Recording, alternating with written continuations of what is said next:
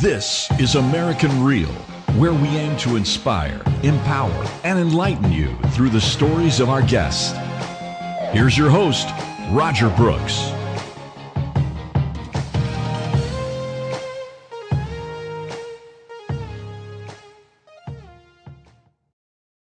How important is it for people to be good listeners when they're in their meeting, uh, to let that person talk, let the person tell their story? Let's start there. I'm going to change it from good listener. I think the greatest skill that a salesperson, anybody in a sales conversation should have, the greatest skill is the ability to ask the right questions. Because, you know, most people don't wrap their head around that they're supposed to listen because they don't always understand what they're supposed to be listening for.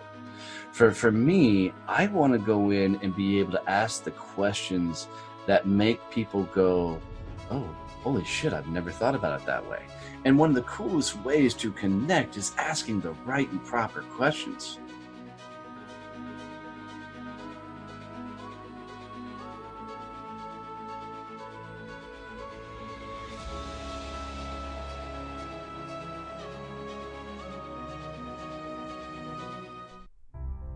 What if you had a dream or desire to write your first book? You could finally share your story or express your views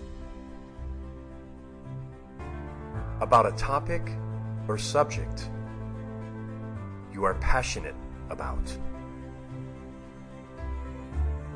And what if 2020 became the year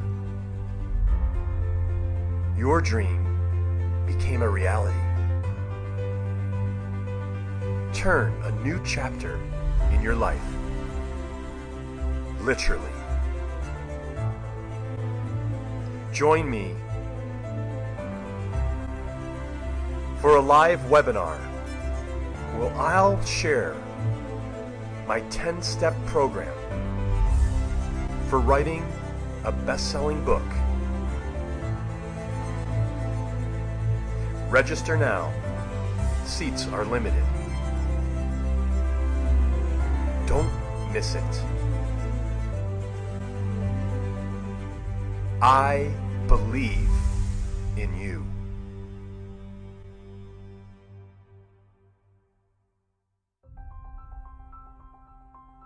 Your best selling book is waiting to be written. Don't let another week slip by.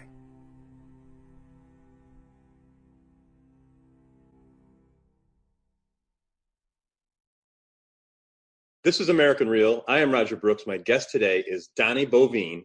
You are an award winning professional sales trainer, top 200 iTunes podcaster, Marine Corps veteran, and owner of your profitable success champions business. Ladies and gentlemen, you better be ready for Donnie Boivin. Donnie, welcome to the show. Roger, thanks for having me, dude. I'm so looking forward to this, man. Uh, I've been watching a lot of your stuff, checking out your show, checking out everything you guys are doing, and you guys are doing some hot and heavy things, brother. Well done. Thank well you. done. The feeling is mutual. I love connecting with folks like you because there's just that, you know, ethos. You have that ethos that that so many of us have right now with uh, LinkedIn's going crazy. Oh, nuts. Podcasting is, is just changing the world. I know you're coming out with a new book really soon. So Yep. we have so much in common, yet we're from opposite ends of the country. But more importantly, you got up this morning. Tell everyone why you were up early today. So I own a farm, and I love telling other people I know a farm because I'm one of the few guys. I mean, I don't know anybody else that's out speaking on stages, doing podcasts and everything else, and still has to work worry about you know baby goats being born in the morning. So literally, I was out the barn a few year, few hours ago. This is what six thirty in the morning. We're recording this, and I've already been up for a couple hours taking care of you know the baby goats that are being born. Cutest things in the world. I'll have to send you some videos so you can throw it in some B roll in this thing. Um, but but yeah so so all this stuff and that i'm doing with the conferences the books the speaking podcasts the facebook groups and in the midst i'm still running a full operational farm. So so this is it's been one hell of a journey and some might call me crazy but i love it. I love it. And what i love about it is it's your unique ability right? That's who you are. That's how Yeah. you were born and raised on, on the farm. We talked a little bit about that offline.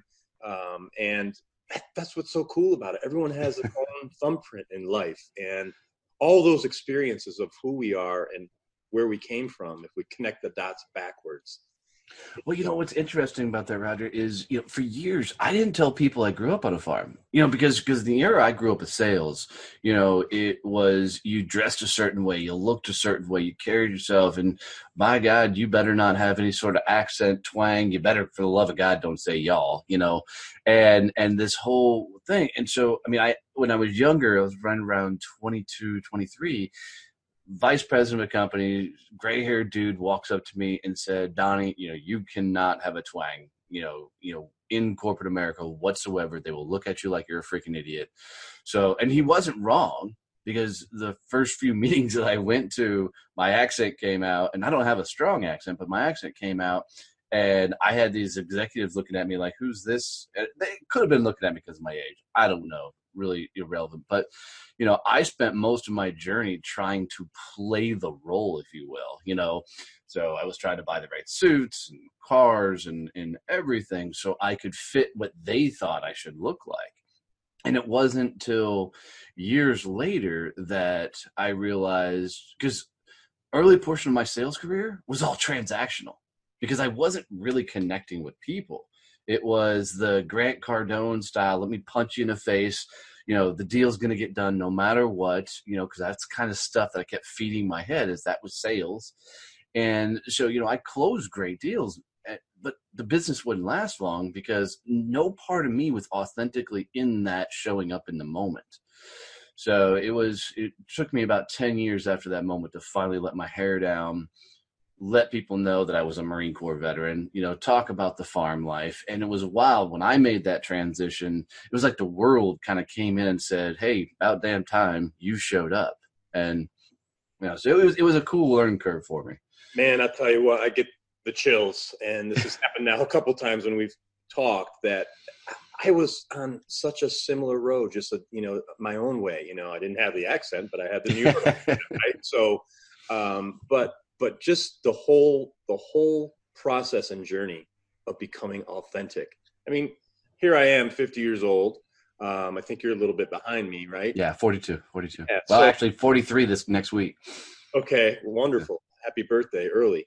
Um, but but it's taken us a while, right, to, to figure that out. So the earlier our younger generation, I think they're actually more in tune anyway to Yeah. being themselves, maybe because of social media. But um, man, I wish I, I I knew that earlier. You know, I, I'm play with that a little bit because I don't know. I mean, I, for a while I told people I'm a slow learner, but it really comes back to I just learned it when I learned it. You know, and and if I didn't go through the things that I've been through in my life, I wouldn't be who I am today. Great point. and and you know so so as i've continued on this journey i've screwed up a lot of shit along the way but i look at that stuff that i made bad decisions bad moves anything else and they've really molded me to who i've become. And in some cases calloused me to be able to take bigger hits um, as as i've moved forward. Uh, doesn't mean the hits don't suck. You know you're just more prepared when they come you know, uh, as I continue to move forward. And you know, talking about these this, younger generation, God, I love them. Uh, and and the reason is they grow up in a world of of possibility and entrepreneur, uh, you know, entrepreneur world. They can do whatever the hell they want, and they're bucking the system. This is what I love. Is they don't want this corporate jobs. They don't want to sit in a cubicle. They don't want, and, and I love every freaking minute of it because why should they have to? That was like me having to wear a suit, you know, follow the routines, do the thing. I mean, with a damn cell phone, you can freaking do whatever the hell you want. You No, know, And I'm so glad you said that because it's progress, right? It's a Yeah. generation of progress. Um, we we are fortunate to have a bunch of interns from our local university work with us, and they do they do so much of the behind the scenes work, and they I mean they don't even care about the pay. They just want the experience, right? And they just want to be in their environment. They want to wear what they want to wear. So I can so relate with what you said, and and it is. It's an important lesson, and and you're right. I mean, it the fact that we have been through everything that we've been through, not only us but all all of our listeners right. out there, that makes us who we are, and and that's really uh, you know the main thing. Yeah, and it's been fun to to look at my own personal evolution, but it's more fun watching other people's evolve. And when they start recognizing they're getting to that next level and things are starting to happen, um, that's uh, for me probably one of the greatest moments in life is when somebody else can turn that corner. It's just, um, I, it's it's the whole reason I'm in business, you know, doing all the stuff that I'm doing, is to watch people, you know, get to that next level version of themselves. It's a beautiful, beautiful thing. Totally agree. And let's talk about two, two words came to mind as you were speaking earlier. One was awareness, Mm. aware, and two relationships. You said you, Mm. you did these deals really without you know too much Connecting. connection. So, uh, how important are those two things? Well, you know, it's interesting to to me. Uh, I spent 20 years pretty much a straight commission sales guy, and during that run, I would have told you a couple things. I would have told you I was out working everybody, um, up before everybody, stayed late, you know, all that, and I'd also told you that I knew exactly who I was, right? And those two things would have been truths along that journey. Let me promise you two things uh, in addition to that it wasn't until I launched my business, ran the damn thing straight into the ground before I rebuilt it all, that I finally understood who the hell Donnie Boivin was. Because because I don't think I mean there may be a few gems in this world that can figure it out, but I don't think until you're stacked up against it, you have no excuses left, nobody else left to blame, and you realize this entire world is on you, do you finally discover who the hell you are? And you know that moment when I was looking at my wife and saying, "Babe, we're about to lose our dream farm," you know, which has not only affected us, but I built a second house on the property for my in-laws. You know, they were going to be out. You know, we were going to lose everything. My world was crashing down, and she said the magic phrase, "Hun, get off your ass and go sell something." That that I realized that I, in my journey, had never fully met Donnie. And I can tell you, looking back over those 20 years, I was a lazy ass. I thought I worked hard. Dude, there, there was no no hard work in that run. There was some long hours. But but now that my entire world is centered around I can only get to where I can go because I'm doing the work, I'm putting in the time, I'm mentally upgrading. Dude, Donnie is a whole different person than I thought I was. So awareness is huge, but you've got to get to that spot in life to where you've you have a reason to meet you.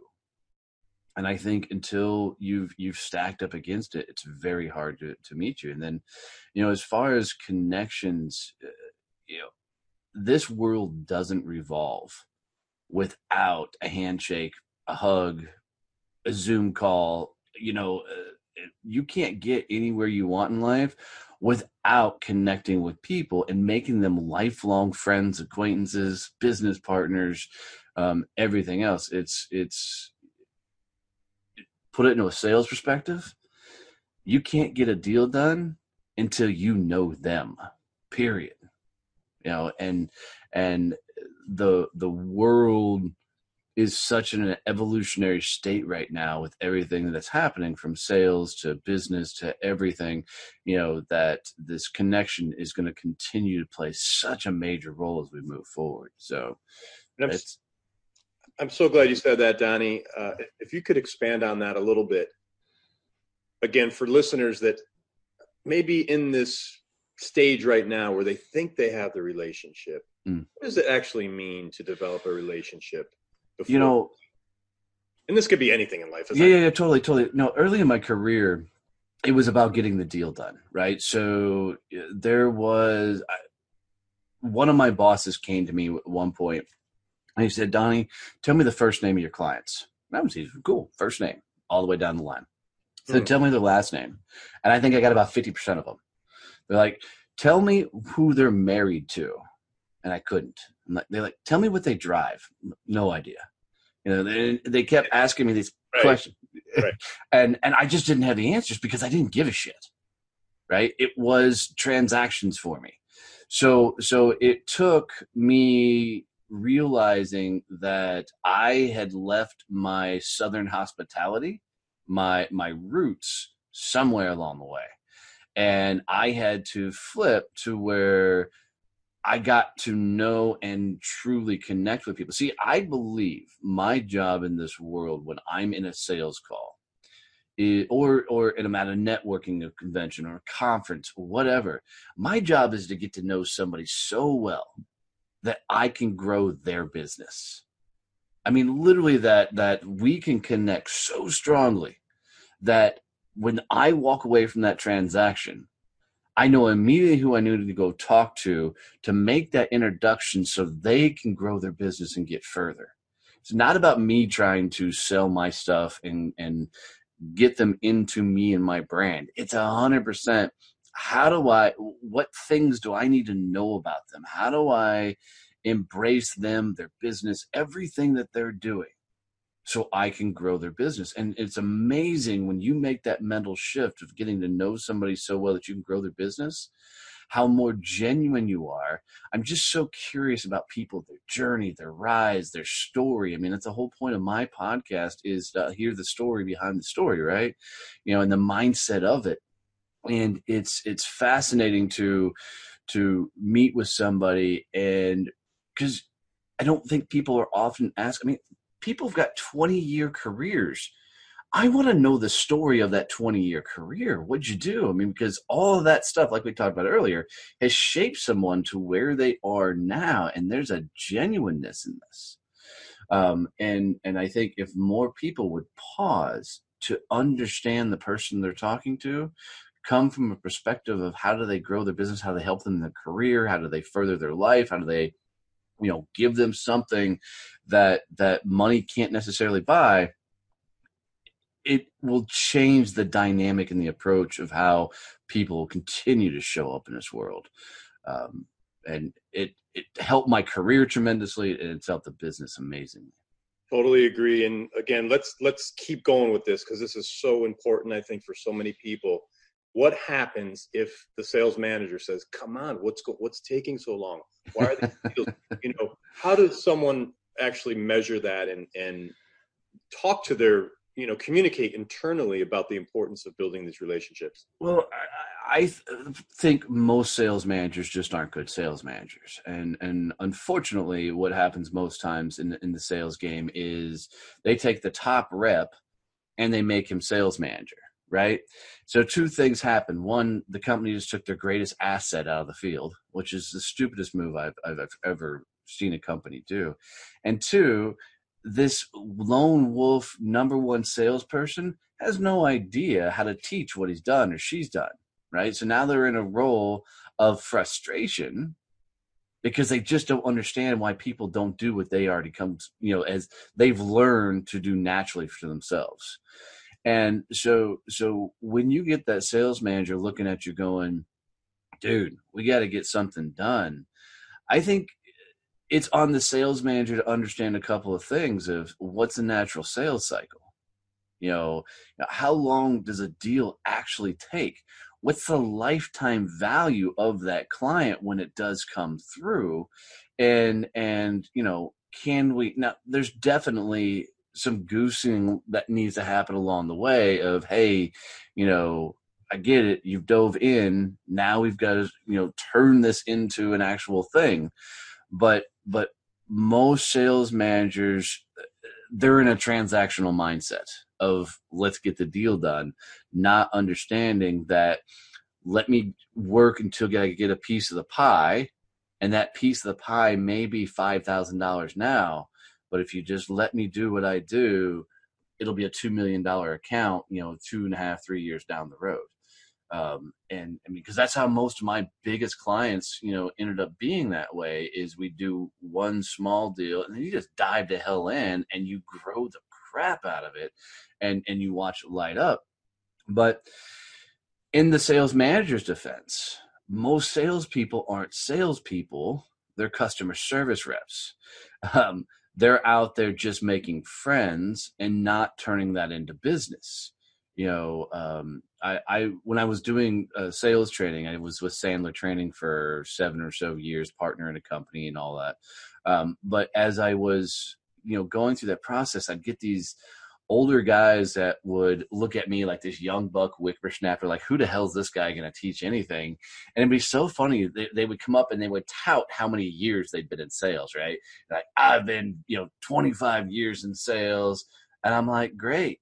Why are you sitting in my class? And they're like, I don't know. The company thinks I need to sit here, but I've got 25 years in sales. You can't teach me anything. I said, brother, let me be honest with you. You don't have 25 years in sales you got year one repeated fucking 25 times. Don't freaking tell me you got 25 years or your ass wouldn't be sitting here. You have not evolved. You've not grown. You've been doing the same crap you did 25 years ago. Otherwise, you'd be the number one in the company, and the company would be looking at you going, What the? Just keep doing what you're doing. Um, and what's that reality check like for for those Oh, dude, I got into so many heated, warm discussions with these guys, and the ones that the light bulb finally went off, man, they end up becoming some of the greatest reps in those companies because they finally swallowed a humility pill.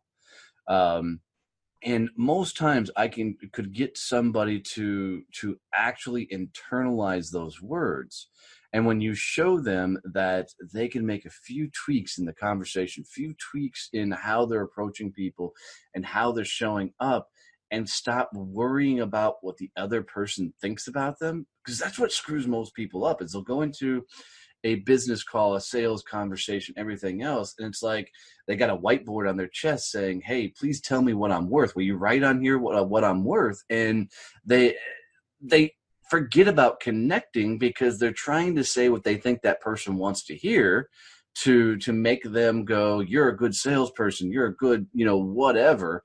And it, it totally derails the conversation when somebody could literally show up and go man thanks for inviting me in. I know this is probably the craziest question in the world but would you mind telling me your story? How'd you get here? And dude I, if more people would start sales calls like that it completely changes the dynamic of the sales call. Because, you know, for me, going back to the young kid, I created a three ring binder because I was selling commercial printing, and I uh, a three ring binder with everything like samples and all this shit we'd printed out and everything. I'd walk up to somebody, and I might as well took that thing and just smash them over the head with it, a prospect, because I'd walk up, slam the thing down on the desk, not really slam it, but I put it down, and I start flipping through. This is all the shit we can do, right? And their eyes were glazed over within five minutes but i didn't freaking know because i'm trying to show them wow them with all this crap and never never getting to know them never you know connecting with them and it it it i said the early years of sales for me were a fun adventure and Donnie, it's the same thing. Uh, you know, I relate that to today with, say, a PowerPoint. You don't want to go mm. into a meeting, right, with and bore them with a, a PowerPoint, even if you do have great stuff. Yep. Nah, I mean, somebody asked me on another interview, they're like, "What is the, the what should you take into a sales call?" And my answer was you. That's it. I don't even want you to take a pen, pencil, pad of paper, nothing. Just you, right? Because anything you take into that room, you're going to use as a crutch, right? It, it's going to be something that that that you're going to lean on to help you keep the dots all you guys got to do is is is pretend that that conversation is like a game of tennis. Every time they hit that ball over the fence to you, knock it right back to them. It, it's it's like an interrogation room without the interrogation. Is there's that light? Anytime that light's on you, kick it back to them. Right? Get to know them. Spend time undercovering who they are so you can help guys here's the thing. Everybody loves buying stuff. We all do it. We do it every weekend at least at minimum. We're at home depot lowes we're at the grocery store wherever you shop doing your stuff and you're buying crap right? With with the guise of you know you're going to do some sort of project or you're hungry whatever the reason right? You're buying crap. We all love to buy. We just hate to be sold And the problem is, is people are so worried about what that person thinks about them. They're so concerned with the outcome of that sales call. They're so concerned with that whole transaction that in trying not to be a salesperson, they come across as a damn salesperson. They actually come across as that jackass they're trying not to be because they get nervous. They bring that crazy energy in the room. They're not connecting.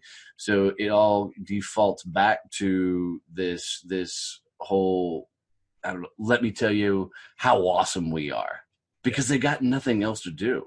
They got nothing else to say and, and don't know how to connect with people. And I think there is a, a, small disclaimer there. We, we don't we don't want people we don't want salespeople to go into a meeting with nothing if they are supposed to be prepared and they're presenting to an entire team, right? So well, there's yeah, it's for everything. Uh, yeah, I mean, there's definitely positioning for everything, but you know, if if I was given parameters of what this whole project could do, I mean, so so Mary Kay was one of my largest accounts I've ever had in my company. Um, it was a multi-million dollar transactional account for me when I sold commercial printing.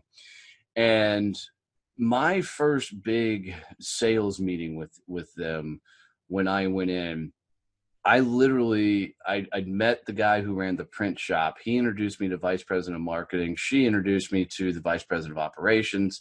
Vice president of operations introduced me to the legal team. And I think there was accounting in there as well. I literally went to their receptionist and said, Hey, I need to schedule a meeting in your boardroom. And she kind of looked at me funny because I'm an outsider. And she goes, Okay.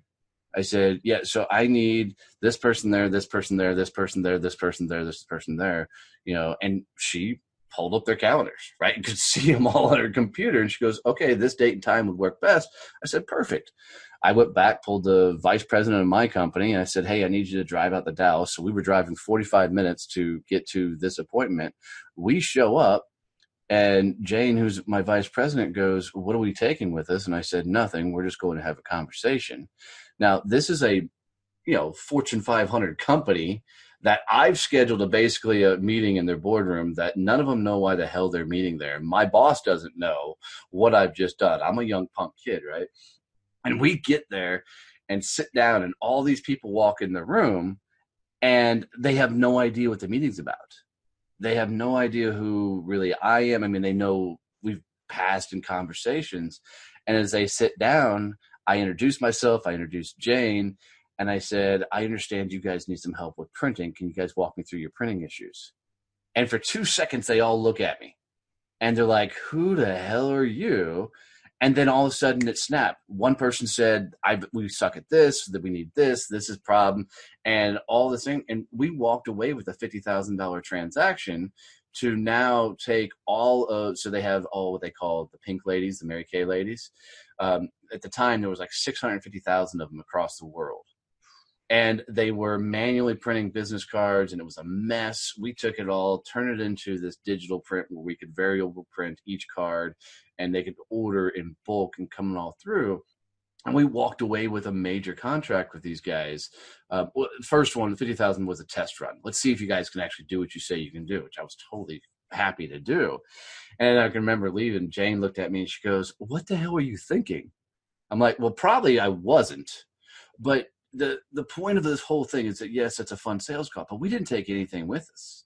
Right? We didn't, you know, go in there with a set game plan. Hell, my boss didn't even know why she was there, and I brought her for clout. You know, you shouldn't go into a big sales call with that just yourself. Most times, you should have a backup, even if you're not going to use them. You know, but but you know, even on big deals, until you know the needs of an entire room there's nothing to take in because because you're going to have to go into it and especially if it's going to be a multi-tiered sale right? You're going to go into that sales conversation and you know it's going to be a team deal and and each one of those conversations is going to have different needs and wants and until you understand exactly what they're looking for what their needs are it's very hard to come back and present anything.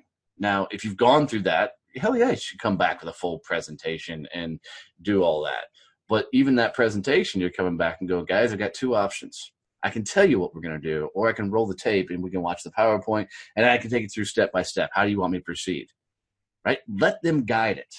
right? Don't do it because it's comfortable for you. Do what they need, what their expectations are, and give them exactly what they're looking for. Wow, I love that, Donnie. That's you're giving us so much gold today, and this is exactly why I love doing this because what you just said, the last 10, 15 minutes, whatever, you know, takes people years to figure. Oh, it, it did me too. It did me too.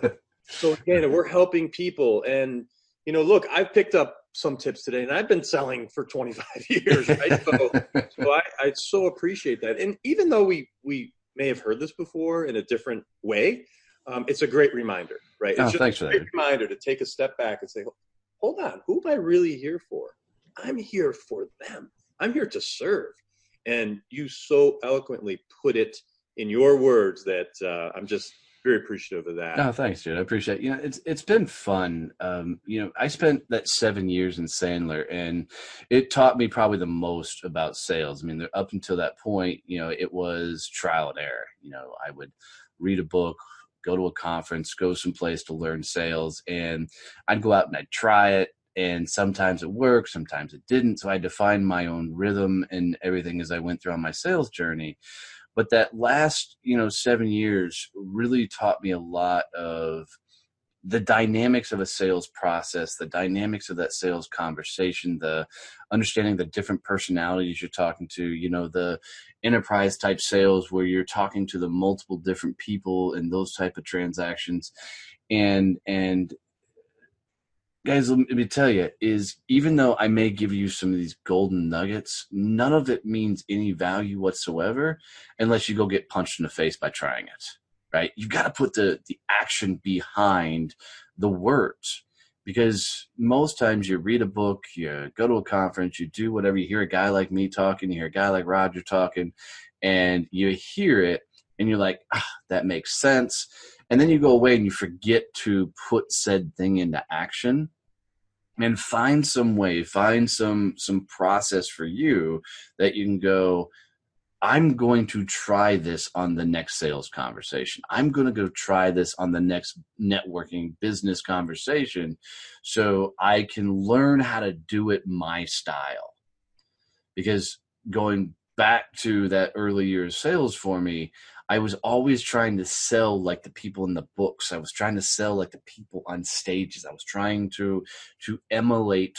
I think that's the word. What they were doing, and I wasn't being me. I, I didn't have my own process and style. So um, that's what added to the, the, the transactional side of things. So show up as you and what people don't understand is when I say show up as you and, and, understand that is I don't care what you geek out on.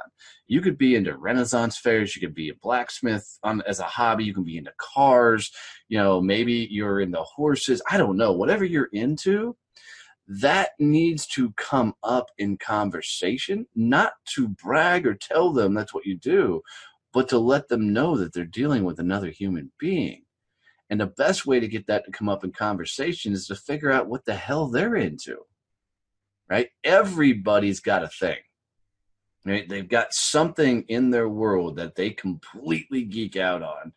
And part of our job is to understand that so we can connect with them and have these genuine and real conversations and get away from this whole transactional idea. Um, and, and if you spend your time, dude, really, really, really diving into that, I mean, you can take the most hardcore, egocentric CEO that walks into the room and goes, What the fuck do you got? And go, Probably nothing. But we got two choices. I can just blab on about my company for the next half hour. We can have a real conversation, or I can walk out. What's the choice? And and it's and it's meeting them toe to toe in a genuine, relaxed, you know, way and they'll usually laugh and go, okay, so why don't we start here? You've been running a business for 10 years. It's a multi million dollar corporation. You've been kicking ass. I've been watching the things you guys are doing. How the fuck have you pulled this off? And when you can meet them equal business stature and hit them with genuineness and real, they'll come right back at you and you'll get them to mellow out and you'll have a real fun conversation. But it's because you're going in there, you know, with two thought processes. Thought process number one, you don't give a shit whether you win or lose. Right? The thought process number two, I don't give a shit what he thinks about me. If you could do those two things, everything else will take care of itself. Um, there's a, a great scene in a movie from First Knight. It's got Sean Connery on it. Um, and I always forget the guy who plays Lancelot, but he's a famous guy as well. And the movie starts off, and there's Lancelot, and he's in this courtyard, right? And he's got a sword in hand. He's got a bag of coins over here, and he's throwing them up and down. He goes, you know, somewhere in the land, somebody is better than me. They can kick my ass in a sword duel. He goes, maybe it's here today. Does anybody want to try? So he's standing around there. People are looking, and all of a sudden, this big mountain of a man steps out and goes, "I can take you." So Lancelot's like, "Groovy." He goes, "Are you any good?" And this guy like chops this tree in half with a sword. So Lancelot's, "Look, you just got to beat me. You don't have to kill me." When they go to the sword duel, and long story short, Lancelot de-swords the guy. The sword goes up in the air, and he catches the guy's sword in his hands. And the big guy goes, "Holy hell! How the hell did you do that?" He goes, "Is a trick?" And he goes, "No, no, no. This is just how I fight." And the big guy's like, "Dude, you got to teach me this. Teach me how to freaking fight like this." And Lancelot looks at him and goes, "I can't teach you this." And the guy goes, "No, no, no. I'm willing to learn. I'll do anything. You've got to teach me." He goes, "Okay. There's three things. Number one, you've got to train harder than anybody else in the world." The big guy's like, "Got it. I can do that." Number two, you've got to be willing to have the patience to wait for the exact moment to where you make your move and strike. The big guy's like, I can do that. Third, you got to not give a shit whether you live or die. And you see the dude just freaking melt and walk away. And the point of that is, is when you're in a sales conversation, you're in that sales moment, you got to not give a shit whether you live or die. That sales call is never going to make or break you right? It's never going to be the one that sends your business to the next thing. It's just a damn conversation with an outcome quit being so attached to you have to get a yes on this because I got to pay my bills, or you have to get a yes on this because I need to scale the business, or I have to get a yes for fuck it. Go in there and get the no. Disqualify these people. Go in there with the mindset of can I disqualify the person I'm sitting across from? So so they will prove to me that we'll be a good fit and it'll change the dynamic of that conversation. But so many people they're like, please tell me what I'm worth. I've got to close this deal. Will you like me so I can close this deal? And they blow the whole thing because their nerves come up and they become that jackass salesperson that nobody wants to deal with. Man. Wow, Donnie. Just I uh, love that. again, just great stuff. People are really going to learn from this. And folks, I mean, this this is one of our most powerful episodes when it comes to life lessons in sales. And sales is everywhere. Whether yeah you know a salesperson or whatever position you are in your company all these valuable tips are are relevant across the board. Agreed. okay so a couple questions. I want to keep rolling with this. It's just so good. How important is it for people to be good listeners when they're in their meeting uh, to let that person talk let the person tell their story? Let's start there you know, I'm going to change it from good listener. I think the greatest skill that a salesperson, anybody in a sales conversation should have, the greatest skill is the ability to ask the right questions. Because, you know, most people don't wrap their head around that they're supposed to listen because they don't always understand what they're supposed to be listening for. For for me, I want to go in and be able to ask the questions that make people go, "Oh, holy shit, I've never thought about it that way." Right? I want to ask the questions that that for years people have taught overcome objections, overcome objections, overcome objections. Dude, the only person that can overcome a fucking objection objection is the person who has the objection. if you get an objection, it's because you lost an authentic conversation somewhere along the way and you did not connect with that person. And one of the coolest ways to connect is asking the right and proper questions you know, and so there's quite because I know people always ask me like tactically, what questions are those? And I mean, you know, some of them are, why am I sitting here today? You know, in this moment of time, we're sitting down getting ready to talk about what my business does, this business, your business does. But truthfully, why did you invite me in here? You know, and it, you'll be amazed, guys. It's like think about your in, any interview you've ever had in your life and in during an interview i can't ask if you're married i can't ask if you have kids i can't ask you know what your backgrounds are it's very very you know hr centric type things but i can look right at you and say tell me your story And whatever you tell me is fair game. It's the same thing on a sales call.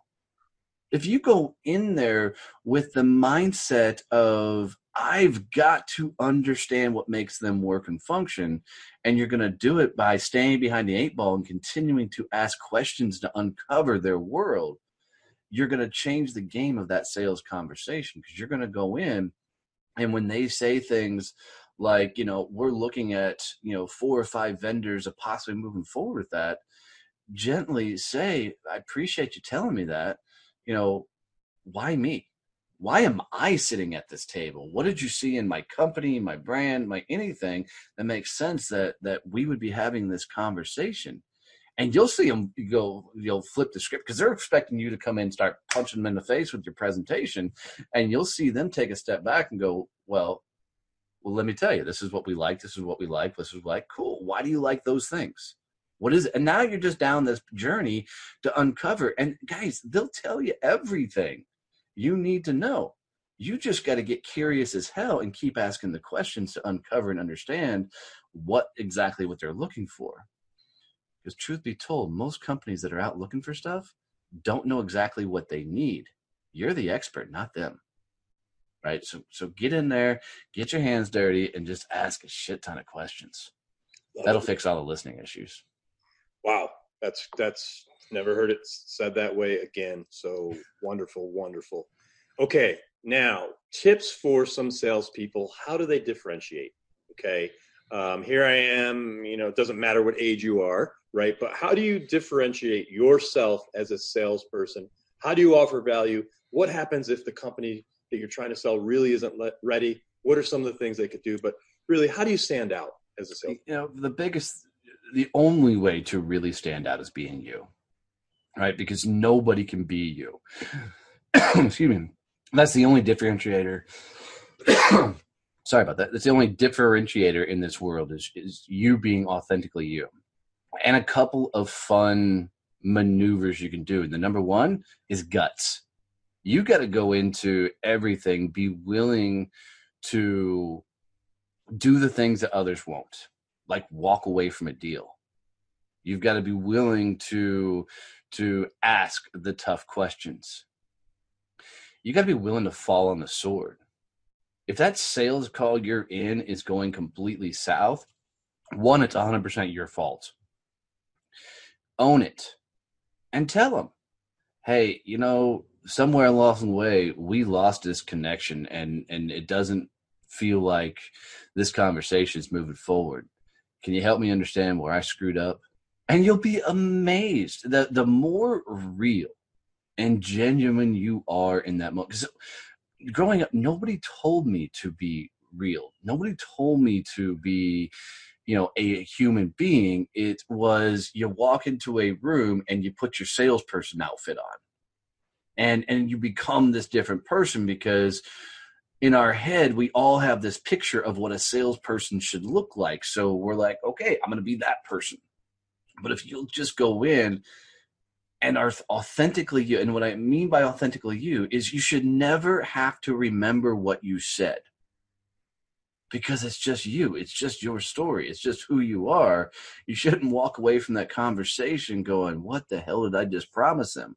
You know, it should be just so genuine. And when you people in business, especially if you're especially if you're in the C suite type stuff, people are so blown away by this because they're already prepared for the flinch of that conversation. The people who are buying are walking into that room, they're geared up, man. It's like, all right, we're going to do the sales call.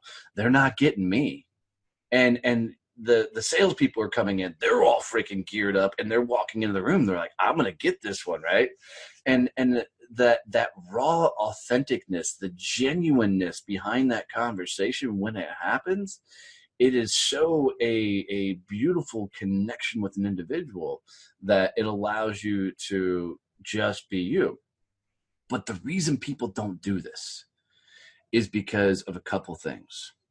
One, who they are at home, they're embarrassed by to show the rest of the world. Their bad habits, their whatever. Maybe they drink too much, maybe they smoke, maybe they, you know, whatever they're into. They're worried that people, if they saw them with their hair down, they would not like what they see. And what the crazy thing is, is the opposite of that is true. Exact opposite. Yeah. Yeah. You know, it's it blows me away. So guts and being authentically yourself, and and that's your biggest differentiators.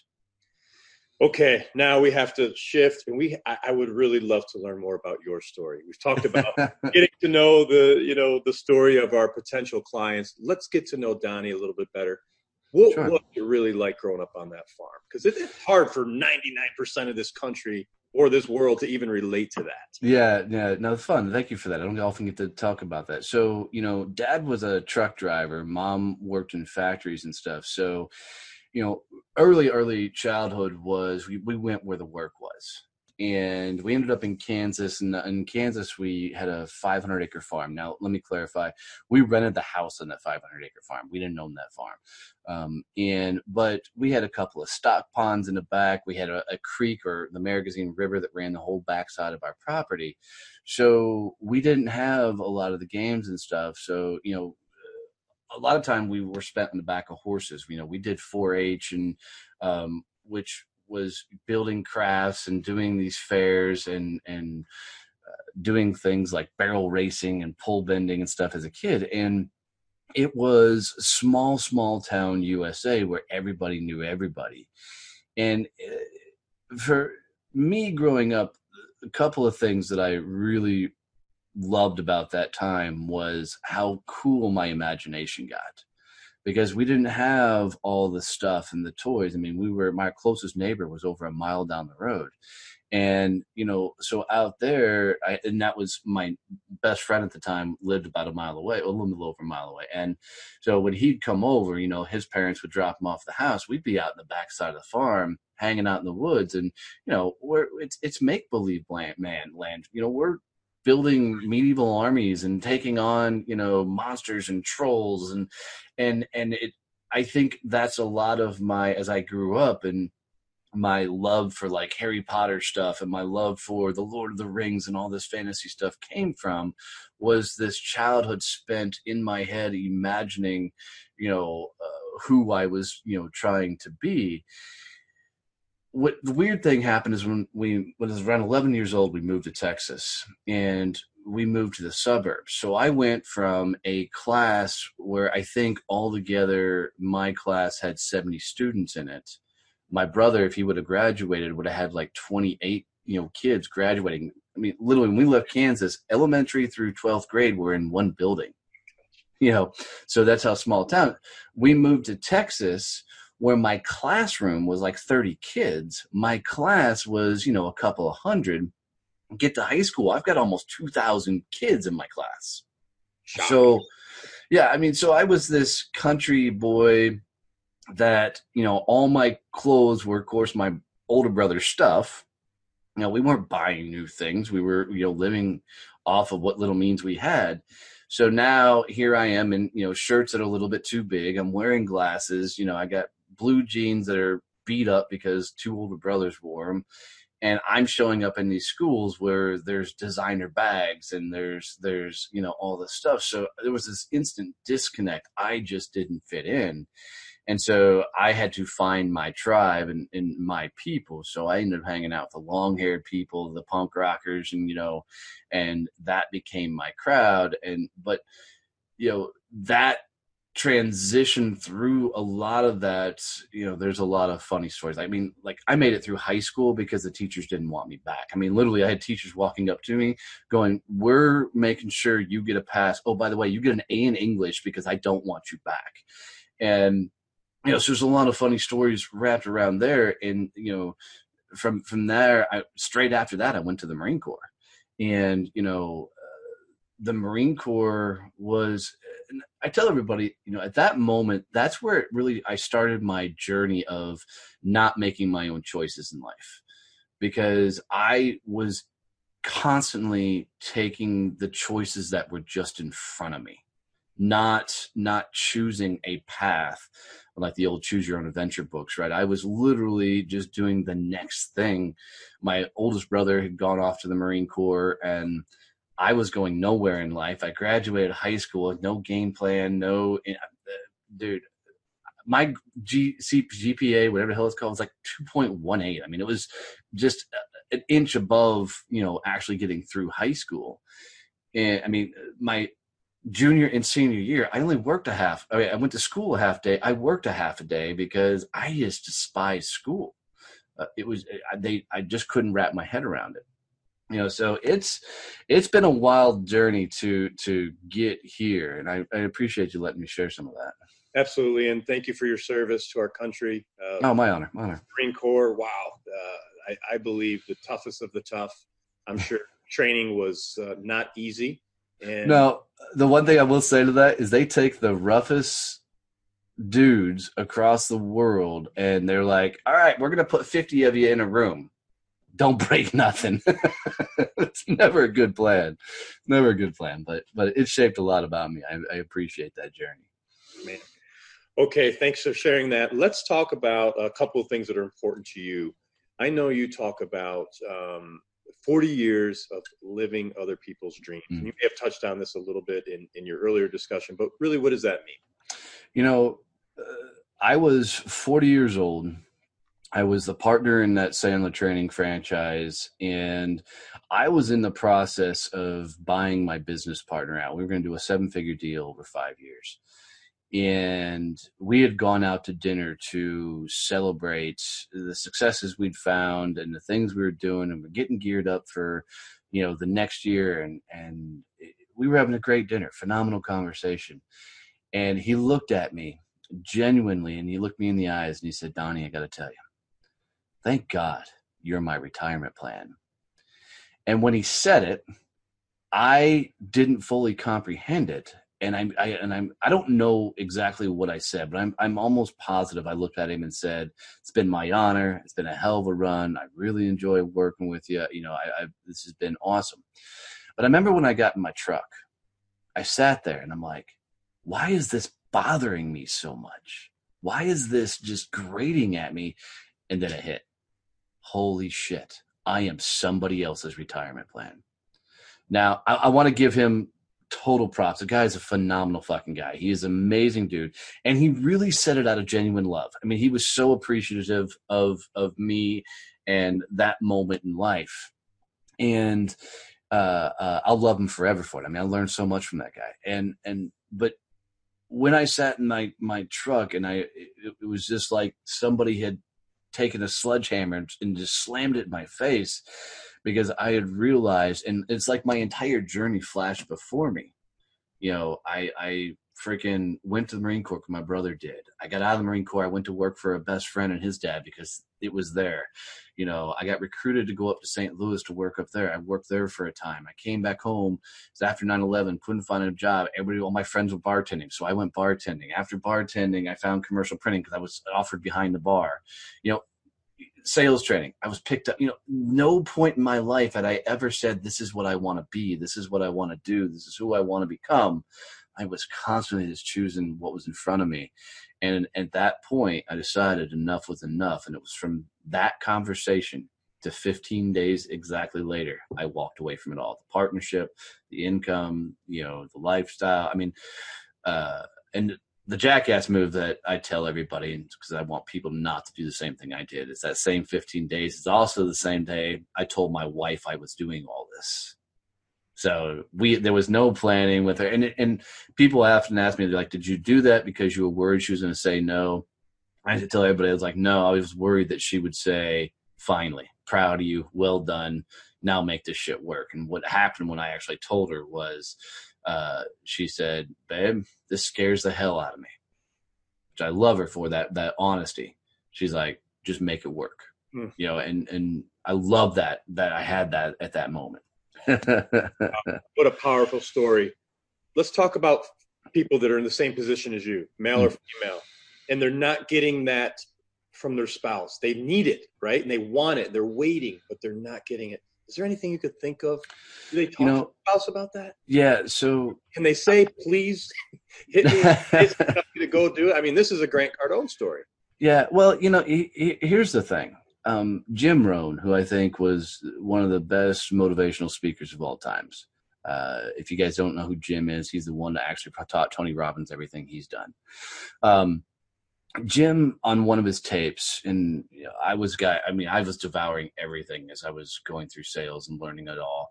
And there's on one of his tapes, and it's one of the tapes that that has Zig Ziglar and and just some amazing guys on it. And Jim's out there, and he's in front of the crowd, and he looks at the crowd, and he says, "I got a question for every one of you. In a marriage, what's the percent ratio husband and wife that you owe that marriage? And i remember being in my truck and even in my truck i'm like it's 50-50 right? 50% the husband 50% the wife and people in the crowd were doing the same thing and i'm playing along because when i listen to those things i was all into them and you, jim and his voice and you, you can only hear his voice because he's got a great voice he pauses and goes no it's not 50-50 it's 100 100 and I had to pause for two seconds and went, how the fuck can it be 100, 100? And he goes, dude, you can have no expectations from your spouse. You got to give everything. It's on them to give everything. So if you're not getting it from your spouse, I'm going to challenge you to look hard inside and go, how hard are you investing into them? how hard are you you looking at them and going knowing everything? What makes them rock? What lights them the fuck up? What turns them the fuck on? You know what what is just absolutely i mean if if you get into your spouse like really get into your spouse you'll see it come back but but it's like a sales call. You've got to go into it without the expectations of shit. You've got to go into it because you genuinely love, adore, and want to get them where they want to go in life. If you flip that fucking script and quit going into it, I need this. It's like going into a sales call saying, I gotta close this deal. You're gonna fucking lose. It's Oh. life, right? It's life. And both Yep. examples are, are so relevant. And man, again, this we did not plan to have that come out. Thanks for that, dude. Wonderful. Okay, podcasting. How did podcasting save your business? And let, let's just talk about it. We, we both do it, right? Yeah, yeah, yeah, yeah, totally. the most wonderful thing in the world, but let's Oh. talk about your journey and, and how it really saved your business. so interesting is I literally, and if people have heard my story anywhere else, the first time you've ever heard my story, I'll give you a quick synopsis. At six months into running my business, I ran straight into the ground. Um, I was a good sales guy, I knew how to sell.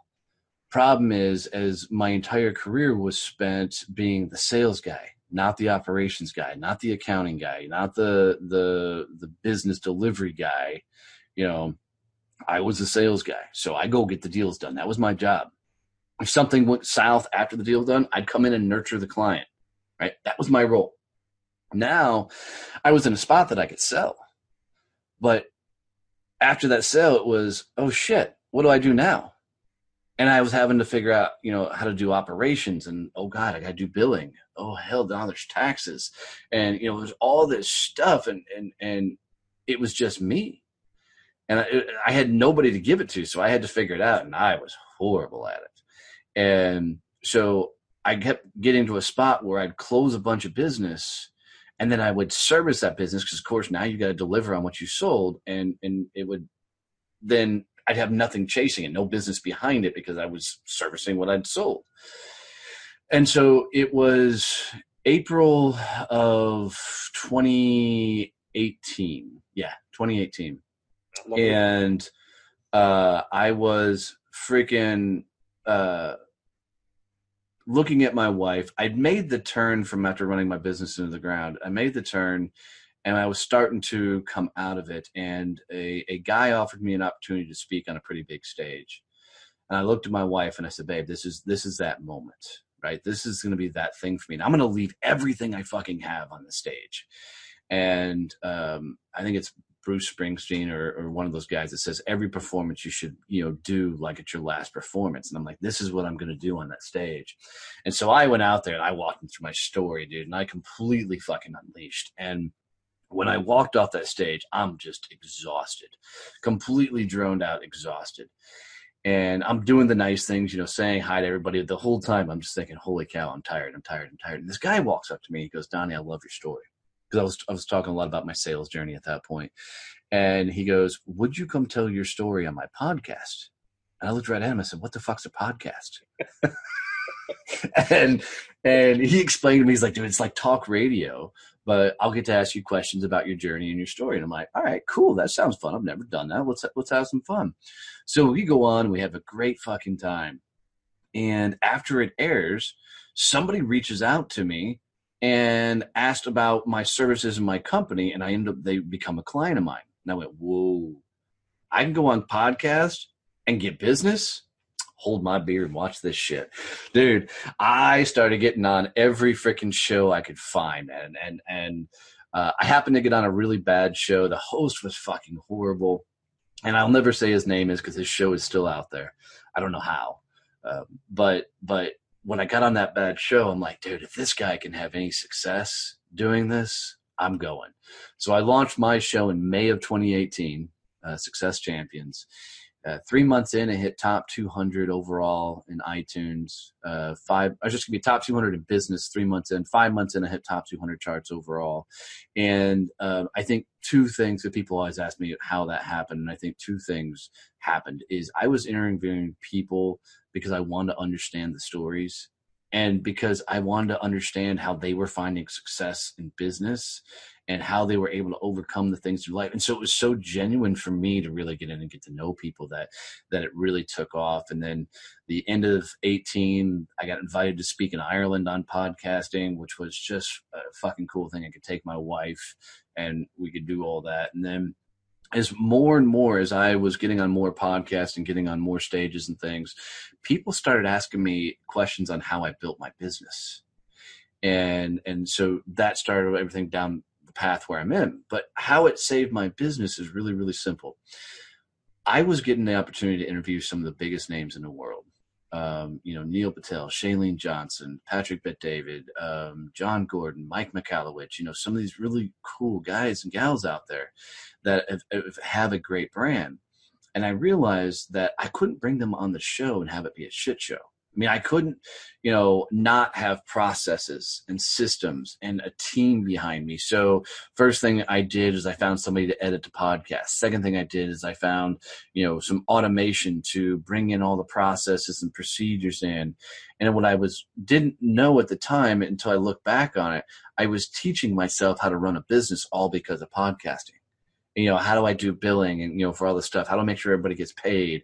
And and it literally taught me the systems the processes. Taught me that me as a person is not scalable. You have to have a team behind you to freaking scale. And it literally kept churning and churning and churning and i was finding success and i found my business inside of podcasting which led to because as I was telling my journey, people kept coming up. They're like, "How have you built this? You know, how have you put this all together?" And then I started teaching small business owners to do what I've done, and and they the small business owners really like this idea that I kept telling them. I'm like, "Look, I can't get you to a million dollar company. My company's not a million dollars, but I can get you to a six figure company. Let's go that far." Right? And as I evolve, I'll, I'll, keep teaching what I'm learning along the lines, and and they just gobbled that up, and that's how we continue to grow this whole thing out. Built the Facebook group, built the magazine, um, and continue to churn and grow, and of course, all the way up to the Badass Business Summit. Wow! And yeah, we'll talk about that in a second, and I can't wait to hear more about that. But Donnie, the, the the one thing that I think about as you tell that is, for the first time in your life, you're living your dream. Yeah, yeah Totally. How wonderful. How wonderful. Okay. Totally. Um, failing better. You'd like to talk about that? So, uh, the original idea behind this isn't mine. So the gosh, I'm I'm so mad that I forget his name, but the guy who plays Tyrion Lannister on Game of Thrones. Um, um, oh, I wish I could give him credit for this because I know it's his name, but he does a a uh, speech for like the college he went through. Right, he comes back and he's the whatever the I don't do the college thing, but he's the final speaker for the college people graduating, and the speech is probably like thirty minutes long. You can forget the entire speech, but one little section right at the end. And at the end, he stands up there and he looks at the room and he goes, "Fail better." fail again and fail again and fail better. And I'm like, and I remember the first time you said that, I went, oh shit, that's the answer. And as I looked at my business, I started looking back on the successes I had. And the successes I had came from going in and trying something, knowing it's going to fucking break and doing it anyway. And I was already at that point telling the team, dude, we're going to give this a go. And it, it, may not work, but look what we get to learn trying it out. And that's, that stuff's cost me thousands of dollars over this run. But man, this whole company has evolved because we're willing to go get punched in the face by life and keep moving forward. I mean, Rocky Balboa, hands down, greatest quote in the entire world is life is not about how hard you can hit. It's about how hard you can take a hit and keep moving forward. That's how winning is done. And that's what we were doing is instead of avoiding the things that freaked us out, instead of avoiding the stuff we didn't want to do, we stepped into the fucking fire and and man there was a couple times in my business we got damn near knocked the fuck out as we're moving forward and progressing and growing and doing more things. But every time we got knocked down we looked at the situation going all right what the fuck did we just learn? Right? How do we do it better? How do we improve? What's the process what's the system behind this so we can continue to move forward and progress forward? And it just the perfect combination of failing better. It's it's literally going into life going, all right, what can we do bigger than we're doing now? How can we start going in that direction? And I know we're going to talk about the summit in a second, but that's the whole idea how this summit came about was let's go do something that's so big that we've got no choice but to fucking learn. You know, because no one else is going to do the heavy lifting. It's on us to figure this out. And I'm going to be the, the champion out front with the freaking swords up and everything else. Let's charge after this fucking thing and make it happen.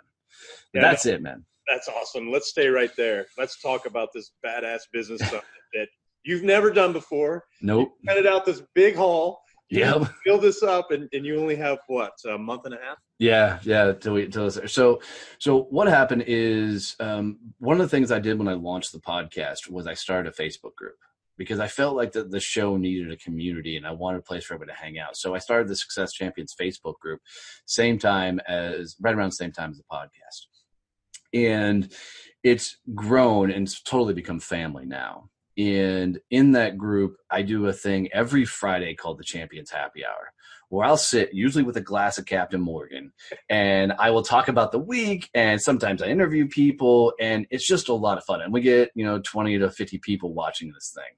And it's funny, my family watches along with me, uh, and they're making wisecracks. I'm losing my shit we're always laughing all the way through it. It's it's a fun time and a lot of times I'll teach different things and you know things going on with the business. And and it was during well, first of all, they kept asking for more content, and that's how the magazine came about. Is one of my team looked at me and said, you know, they keep asking for more content. Why don't we do a magazine? I'm like, we're not doing a magazine. Who the fuck reads a magazine? And they're like, well, you know, we can do it digitally, can do it online, we can give it a go. So I'm like, all right, this is on you. Y'all, y'all figure this shit out. You, you know, if you want to do this, y'all figure this. If it works, cool. If it doesn't work, cool. And they did it. First issue, we got 3,600 subscribers. Um, and now we've, we're three issues in, getting ready to launch the fourth one here in March, and we're up to 5,900 subscribers to the magazine. Who the fuck knew? I, I still, it, it, still cracks me up that that many people are into it.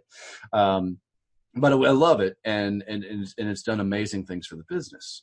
But it was also during one of these happy hours that one of the gals watching the show goes, "Hey, Donnie, I've got a speaking engagement for you down in Corpus Christi, Texas."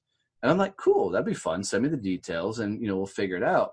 Well, everybody else was watching. They're like, well, we want to see you speak live. Why don't we just do a big success champions meetup down in Corpus Christi? And I'm like, all right, well, that'll be fun. We'll just bring, you know, we'll bring all the champions. We'll crash Corpus Christi and have a good time. And it was after we got the call, I'm like, why the fuck are we going to do it in Corpus Christi? I live in Fort Worth. That's five hours south of me. So I put the team together. I said, okay, we're not doing Corpus Christi. Oh, and by the way, it wasn't called the Badass Business Summit. They all wanted to call it DonnieCon. And I'm like, dude, we are not calling this thing DonnieCon. And some of them still call it DonnieCon. I'm sure. That's so, um, so, so we, I got the team together. I'm like, let's do it in Fort Worth, but if we're to do it, let's see how big we can do it. And so we rented out the Hurst Convention Center. And uh, I've got 12 speakers coming in from across the U.S. Some of the badasses that that I've shared today, some of the biggest names in business development.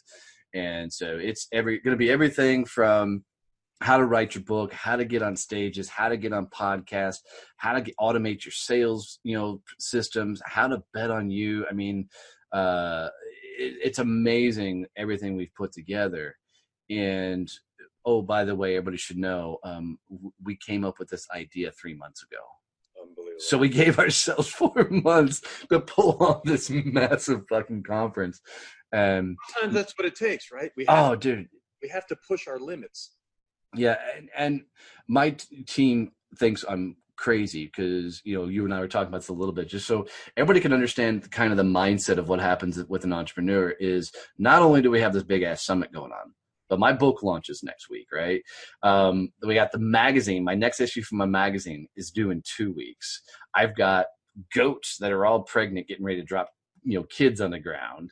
Um, and and you know, I'm still running a full business with all our clients because what we do is we help people become the face of the company by getting them on uh, podcasts, by helping them automate their sales systems, getting them on stages, write their book. We bring all those assets together for them, and you know, in the midst of doing all of this, you know, uh, you know, now, you know, let's put a big ass summit together. And I'm already looking at the team. I'm like, cool, we're to do this one. Can we do it again in fourth quarter? they're, all like, can we get through this one first? But, um, it's wild. But, but to your point, the only way you get anywhere in life is by doing the exact things you fear. I truly believe that anytime a fear pops up in your life, it's the universe saying go that direction. Now I'm not talking about fears for your life, you know, life threatening situation. What I'm talking about is it can be as simple as maybe you're at a networking event and you see the person in your across the room that could be that ideal client for you. It's at that moment when you're thinking, God, what is that person going to think of me? That you step into it, right? And that's that failing better. It's it's let's go make the first move let me go say hi let me just introduce myself or maybe it's getting on that stage maybe it's getting on that podcast maybe it's for once in your life sharing your fucking story and your own journey of where you've been not to to just share it because your story told now is going to be somebody else's survival guide as they're going through it right and, and it's the ability to to lean into that fucking fear and it's never about overcoming that fear. It's always about who you become going through it. And that to me is is the magic of, of everything in life. Wow. And So well said, Donnie. Uh, if you were to take your cell phone out right now and call that 20 year old Donnie, what would you tell him? you know, part of me really wants to say I wouldn't tell him nothing because it shaped me everywhere I am. The other part of me is like, I would have told him to bet on him a lot sooner. You know, the, the difference being is when I was 40 and made the leap to launch my own business and made the leap to to try and build my world versus somebody else's. And there was a lot of responsibilities attached with that. I mean, I had a wife, I had the farm, the houses, the cars, you know, there I mean the, my my family is never a replaceable thing. I mean, all the houses and cars could be, but there's a lot more pressure on yourself the older you get because you take on responsibilities that probably even shouldn't be responsibilities, right? So the only thing I would have really said was one, I wish I would have started a business a hell of a lot sooner. I, I I laugh, and a lot of my entrepreneur buddies that we hang out with, we all joke because a lot of us started later in life in our businesses. Is man how fucking big would our brands and our businesses be if we only did this 20 years ago? And you know but that's the other side of it is, is constantly reminding ourselves that hey you know i'm two and a half years into running a business now and you know and still growing and still figuring things out um, you know because a lot of people get into that comparison game. They're like man but somebody's doing so fucking awesome. No, no, they're not doing so fucking awesome. They've been doing this shit for 10 or 20 years. They've got freaking runway on you you know so keep everything in perspective. But but yeah that would be the biggest thing is is start a business earlier bet on yourself go go meet you. By and, and man, the younger you are, the less you got to lose. So so get in the game. Awesome, awesome, Donnie. We're going to drop all the links of your book, of the summit, your website. Uh, but if people say, "Look, I have to connect with Donnie," how do? What's the best way to reach you? So the there's two fun ways that you can really get to me. Uh, the easiest one is go to donnieboivin.com um, and and hang out there. But man, if you jump on Facebook, um, because I'm, i spend most of my time there because of the Success Champions group um, or LinkedIn. Uh, either way, send me a direct message. You know, I'll respond. You know, connect with me, whatever. Um, if my friends list is almost at the five thousand mark, but um, you know, connect me, send me a message. I will, I will get back to you, you know, or come, or come join the Success Champions Facebook group. I mean, um, you just go to Facebook, type in Success Champions up in the search bar, click on groups and come hang out um, it's fun. It it's family, and we continue to grow as as I continue to go big and loud with my brand. But please, please uh, send me an email. I don't care. Connect with me. You're going to get a response from me. And he will, folks, because that's how we connected. uh, you know, I could attest to that. Oh, one last question I ask every guest. And first of all, I want to thank you so much for your time. This oh, my honor. A, a, golden episode. Many, many people are going to benefit from this, including myself. But before I let you go, one last question. At the end of the day, you have a lot of life to live. What do you want your legacy to be? You know, I want people to say he taught us how to do everything he's done. You know, because a lot of my journey I was spent uh, it's all about me it's you know I, I wanted accolades i wanted the acknowledgments. I want people to really say that he came back and taught us what he did and and and that's what i'm trying to do with, with everything is is take the knowledge the things i'm learning and give it back to everybody else. And and, and uh, that's been a wild journey because for me it's been fun to teach but it's also been a process to learn how to explain what I've done to others. And that's the thing is, is man, I, I really hope at the end of the day, I've hit my big ass vision, which is I really, I want to get to a million small business owners and help them find business freedom. And, and that's why we're doing all the things that we're doing is because if I can help those million, manage how many lives are going to change and how many people they're going to impact. I mean, small business is the backbone of any country, you know, and and the fact that in this day and age, it's never been easier to get in the game, start your business. You know, you better have patience, you better have grit, you better be willing to get punched in the face. But man, uh, uh, I hope I can be a guide for just enough people that I can leave a huge dent in this world because I went loud enough. That's it. That's it. Love it.